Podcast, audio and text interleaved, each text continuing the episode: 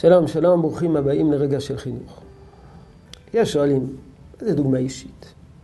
דוגמה אישית זה דבר שצריך אה, לבוא באופן טבעי מההורים. אבל לא משחק. אני אעשה את עצמי כאילו אני לומד תורה על מנת שהילדים שלי ילמדו תורה. אני אכריח את עצמי להתנהג בצורה מסוימת על מנת להוות דוגמה אישית לילדים שלי. אני צריך להתנהג כמו שאני מתנהג, לטוב ולמוטב. מה שטוב טוב, מה שרע רע. צריכים לשדר כנות ואמיתיות. לא, אנחנו לא שחקנים מול הילדים שלנו. אז מה זה כל העניין של דוגמה אישית? אז אינני זוכר אם כבר הבאנו את הדברים של הרש"ר הירש.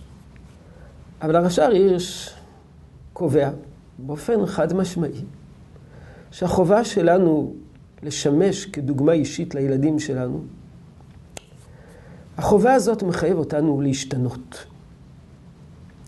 ואני אקריא מדבריו. אהבה אמיתית לילדינו דורשת מאיתנו כי נתגבר על עצמנו ונשתדל לעקור מאיתנו מידות רעות שקודם לכן לא הצלחנו לכבוש אותן, על מנת להיות דוגמה אישית. שומה עלינו להגיע לכלל שלמות מוסרית, כדי שנוכל ללמד את בנינו אומנות זו.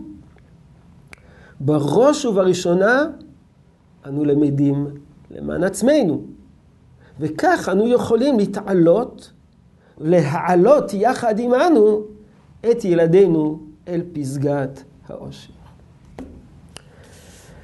הבנתם?